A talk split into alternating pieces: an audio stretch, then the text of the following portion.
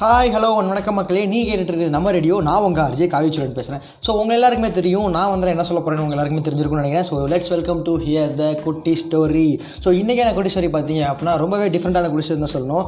அப்படின்னா நான் குட்டி ஸ்டோரி சொல்ல போகிறேன் அப்படின்னு கேட்டிங்கன்னா அவிச்ச முட்டை விசஸ் ஆம்லேட்.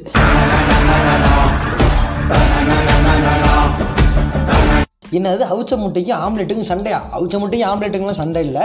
ஸோ இங்கே அவிச்ச முட்டையும் ஆம்லெட்டையுமே வச்சு ஒருத்தர் பெரிய பிரளயமே பண்ணிட்டு இருக்கிறாரு அவரோட ஒய்ஃபுக்கிட்ட ஸோ என்னடா அப்படி பண்ணார் அப்படின்னு பார்த்தீங்கன்னா இவங்க ரெண்டு பேருக்கும் அதாவது ஒரு புதுசாக கல்யாணமான கணவன் மனைவி இருக்காங்க. ஸோ அதில் பார்த்தீங்க அப்படின்னா அந்த கணவர் இருக்கார் இல்லையா? அவருக்கு வந்து ஒரு கெட்ட பழக்கம் இருக்குது என்னென்னு பார்த்தோம்னா யார் என்ன பண்ணாலும் ஏதாவது ஒரு குறை கண்டுபிடிச்சிக்கிட்டே இருப்பார்.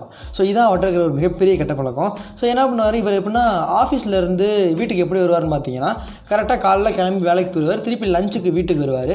வீட்டுக்கு வந்துட்டு சாப்பிட்டுட்டு திருப்பி வந்து இவர் ஆஃபீஸ் கிளம்பி போயிடுவார் ஸோ இவர் வந்து பார்த்திங்க அப்படின்னா முட்டைனா ரொம்ப விரும்பி சாப்பிடுவார் அப்படின்னு சொல்லிட்டு அவங்க ஒய்ஃப் என்ன பண்ணுறாங்க அவர் இது மாதிரி தான் ஒரு நாள் லஞ்சுக்கு வீட்டுக்கு வராரு. ஸோ அவங்க ஹஸ்பண்ட் சாப்பிட உட்காரும்போது பார்த்தீங்க அப்படின்னா தட்டில் ஒரு அவுச்ச முட்டை வைக்கிறாங்க. அவுச்ச முட்டை வச்சதுமே அந்த அவுச்ச முட்டையை பார்த்துட்டு என்ன சொல்கிறாருன்னு பார்த்தீங்கன்னா நான் இன்றைக்கி ஆம்லெட் சாப்பிட்லான்னு இருந்தேன். நீ அவுச்ச முட்டையை வச்சுட்ட அப்படின்னு சொல்லியிருக்காரு. சொன்னதுமே நம்ம கணவனுக்கு பிடிச்சதை செஞ்சு கொடுக்க முடியலையே அப்படின்னு சொல்லி அவங்க ஒய்ஃப் வந்து என்ன பண்ணிட்டாங்கன்னு பார்த்தீங்கன்னா மனசு வருத்தப்படுறாங்க.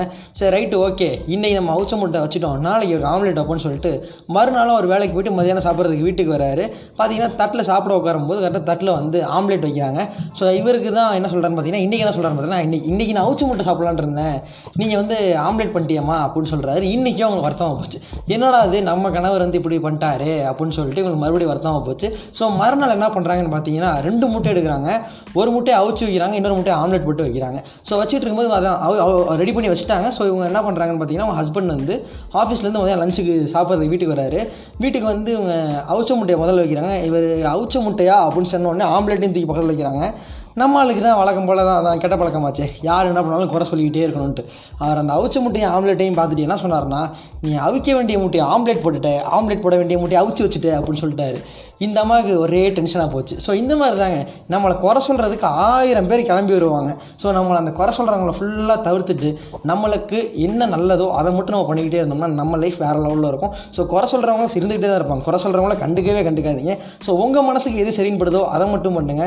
So this is RJ Kavi Selvan signing off from நம்ம radio be happy be safe and stay tuned on நம்ம ரேடியோ ஃபார் லாட்ஸ் ஆஃப் குட்டி ஸ்டோரி தேங்க்யூ